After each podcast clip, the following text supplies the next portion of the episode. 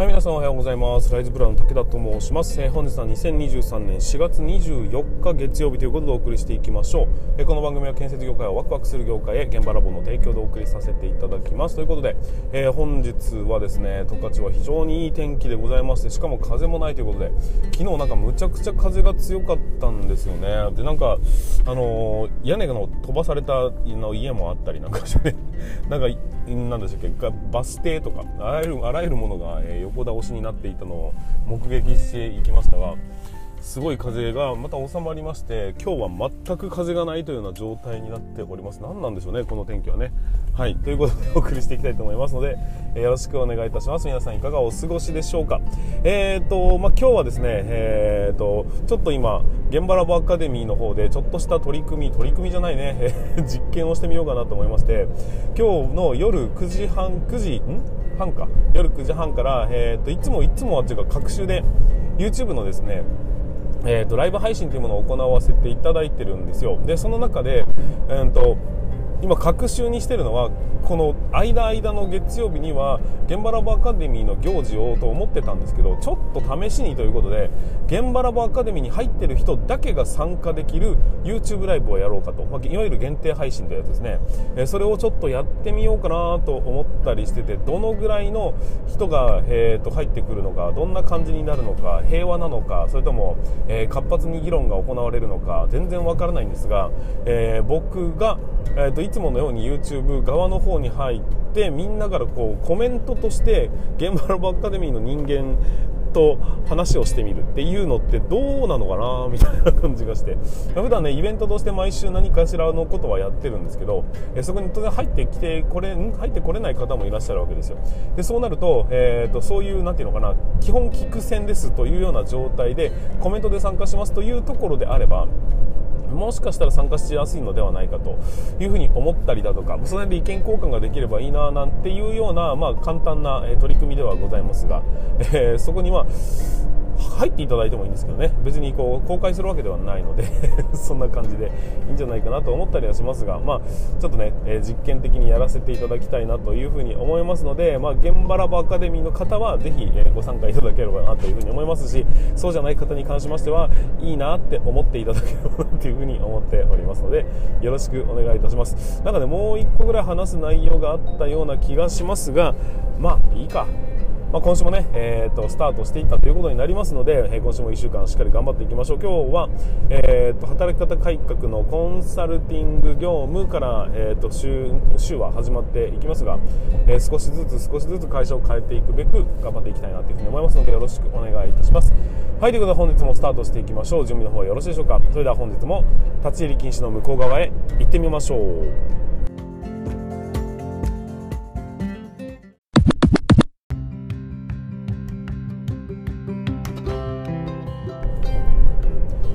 い皆さん改めましてこんにちは。ライトプランの武田と申します、えー、本えー、建設業を持ち上げて楽しい仕事にするために YouTube チャンネル建設業を持ち上げる TV を運営したり現場ラボというサイトでは若手の育成働き方改革のサポートをしたりしております。ということで本日も本題の方に進めていきましょう。今日に今日の本題につきましては、えーと、変えない力ということでお話をしていきたいなというふうに思いますのでよろしくお願いいたします、えー、まあ、ちょっと後ほどネタについてのお話をしていきたいと思います。のでよろしくお願いします、えー、この番組は建設業界のさまざまな話題や部下育成の話働き方改革の取り組み仕事力を上げる考え方などなど車で運転する空き時間を使ってお送りさせていただいております。ので多少の雑音につきましてはご容赦いただきたいというふうに思います。という感じで進めていきましょう。えーと今日の本題は見え 見えないじゃない。変えない力ということでお話をしていきますが要するに、えー、時代のこういう変革期になった時に変えようとしないその力ってあるよねっていうようなお話になっていきます。で元ネタはですね、えー、さっき昨日、えーと、現場ラボアカデミーの方には投げたんですけども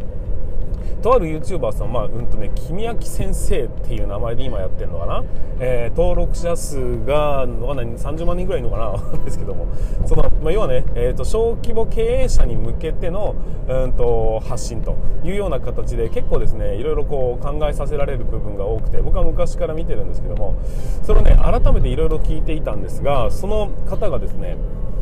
あのパソコンが出始めの時のお話をされていたんです。でえーと、当時はもともと手書きでね、えー、何でもやってましたと。なんかテンプレートの紙だとかを使いながら一生懸命書いてたりだとかパソコンパソコンじゃない電卓を叩いてやっていた人たちがいたと。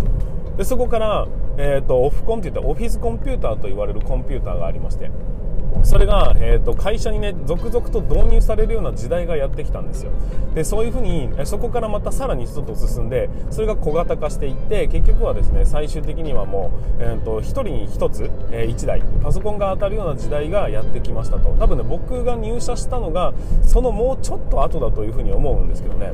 でそういうふうになった時に、えーと、実際には、えー、とその8割ぐらいの人間が変えようとしなかったっていう。要するに、えーと、こんなもん手書きの方がいいんだ手書きでやんないと相手に気持ちが伝わらないんだとか、え手書きでやることによってこう頭を鍛えられるんだとか、え仕事ができるようになるためにはまた手書きが大事なんだみたいな感じで、えとにかくですね手作業をやめない人たちやめたくない人たちっていうのがたくさんいたっていうそういう抵抗勢力がいたんです。これをね変えない力というふうに、えー、表しているわけですがまあ、結果どういう風になったのかというと結局ですねあのそれを導入する目的は何だったのかというと単純な話生産性を上げることなんですよ。人数が少なくても同じ生産力をたた叩き出すことができると。もしくは、えー、早く帰ったとしても、えー、同じ仕事量を、えー、こなすことができるというようなことをやるためにはやっぱり機械を使わなきゃダメなんですよ、えー、1人の作業をねやったりだとかスピードを上げていくとかって1つの、え作業をすることによって2つ3つの答えが弾き出されるというようなことを、えー、とまた記憶させて、え、他にも流用できるよねっていうような状態をどんどんどんどん作っていくことによって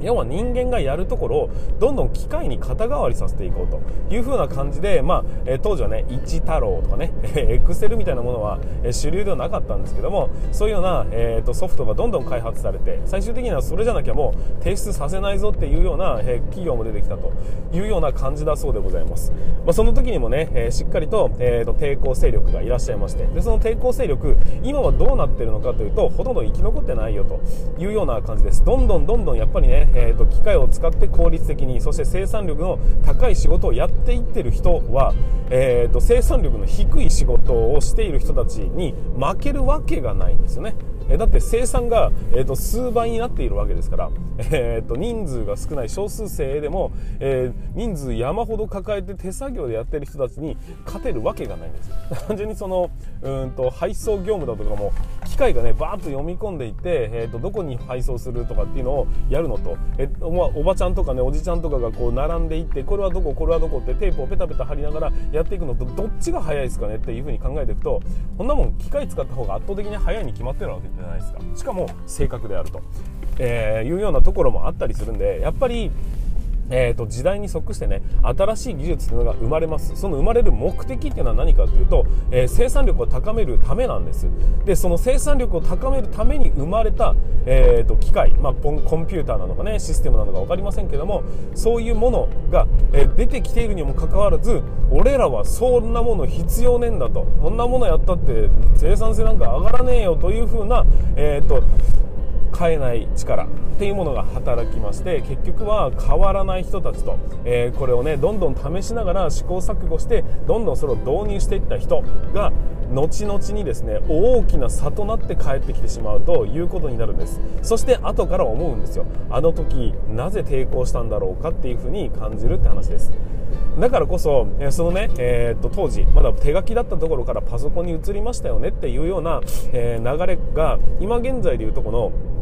えーと、パソコンの業務は当たり前にはなってしまったんです。なった状態の中でさらに、えーと、システムを使う AI を使う、えー、オンライン上で仕事をするみたいなところっていうのってやっぱりですね、えーと、人の何倍も仕事をするためのツールが、えー、そこにはいっぱい眠っているわけですよ。でそれを使うか使わないかは確かに自由ではあるんですが、えーと、当然生産性が低い仕事と生産性の高い仕事があった時に生産性の高い仕事で、えー、しっかりとね、えー、人がいなくても、え問題なく回るような仕組みを持っている人たちに勝てるわけがないですよねと。生き残ってるわけがないですよねっていうのって当たり前に起きる出来事だというふうに思うんですよ、まあ、建設業っていうふうにくくってしまうと職人さんっていう部分も入ってしまうので施工管理業務とか、えーと、ゼネコンの会社業務みたいに区切っていきますと、えー、まさにその状態になっていくんじゃないのかなっていうふうに思うんです。今はですねクラウドを通してアウトソーシング要は外注化をするっていうことが主流になってきてますしその外注された側も一つの、えー、ものにとってのプロフェッショナルなのでこれ例えば、えーと、文字に起こしといて議事録にしといてっていうふうにやると彼らの方が AI を使って文字化していってそれを AI を使って、えーと、リスト化していく。それによって、えーと、さらさらっと,、えー、ていうかな、えー、議事を作っていく。議事録を作っていくみたいなことをやっていくんですよ。僕らできないんですよ。できなくてもできる人とタッグを組むことがこのクラウドソーシングというか、えー、クラウド要はインターネットの介したやり取りをスムーズにできるツールを使えばできるようになってきてるわけですね、まあ、それどころかえーと、いろいろ言っておりますが、まあ、例えばね移動時間をなくすためにオンラインで会議をしましょうと、まあ、会議自体が必要あるのかないのか論争もありますが会議をするために打ち合わせをしに行くとかね、えー、会議をしに行くっていうその行くことが大事なんだと。挨拶をすることが大事なんだと。いや確かに人間味としてはねそれも大事なことだと思うんですがそれがオンラインに置き換わったからといって大きく何かが変わるわけではないと思うんですよ、まあ、そういうふうに、まあそのね、価値観だとか、えー、と常識だとか概念だとかとかそういうものを、えー、これ変革させていって結果として生産力を手に入れてで生産力を手に入れるから今の、ね、人手不足を太刀打ちできるようになってきたりだとか高齢化に対する、えーと、抑止力になってきたりだとかそういうふうに、えー、なっていくはずなんですが今のやり方が正しいと今のやり方を変えることはできないと,、えーと、アナログじゃなきゃやっぱり仕事は進まないと本当に信じてやまない人たちにつきましてはきっと,、えーと、このままの状態でずっと行くんだろうなと。今残業することはやっぱおかしいことだよねっていう風な空気感がせっかく出てきているのにでも残業しないで成長するなんてできないだろうみたいな考え方がはびこる。この状況はやっぱり、えーと、旗から見るとなんか変なんですよ。この変な状態を少しでも打開するために試行錯誤しているっていうことはすごく僕は大事なことだというふうに思っております、まあ、少なからず、えー、試行錯誤するっていうことが大事ではありますがその試行錯誤している、えー、いろんなことをチャレンジしている人たちを鼻で笑うような人たちにはなってほしくないというふうに思いますしやらないならやらないっていうふうに選択するのは構いませんがやってる人間をバカにする権利、えーと、それをね、えー、足を引っ張るような権利っていうのは誰にもないはずでやらないならやらないで構わないが少なくとも人の邪魔はしない、えーと、チャレンジは称賛できるそういう文化が建設業界を覆っていただけるならばもっともっと僕はね良い業界になっていくんじゃないかなっていうふうに思っておりますので、えーと、ぜひチャレンジはしていただきたい。もしもチャレンジしないならしないでもいいです。いいですがでも他の人の邪魔をするようなことはしないでいただきたいというふうに思います、えー、本日も最後までご視聴いただきましてありがとうございました。今日はね見え見えないじゃ変えない力ということでお話をさせていただきました、えー、最後までご視聴いただきましてありがとうございます。また明日の放送でお会いいたしましょう。それでは全国の建設業の皆様本日もご安全に。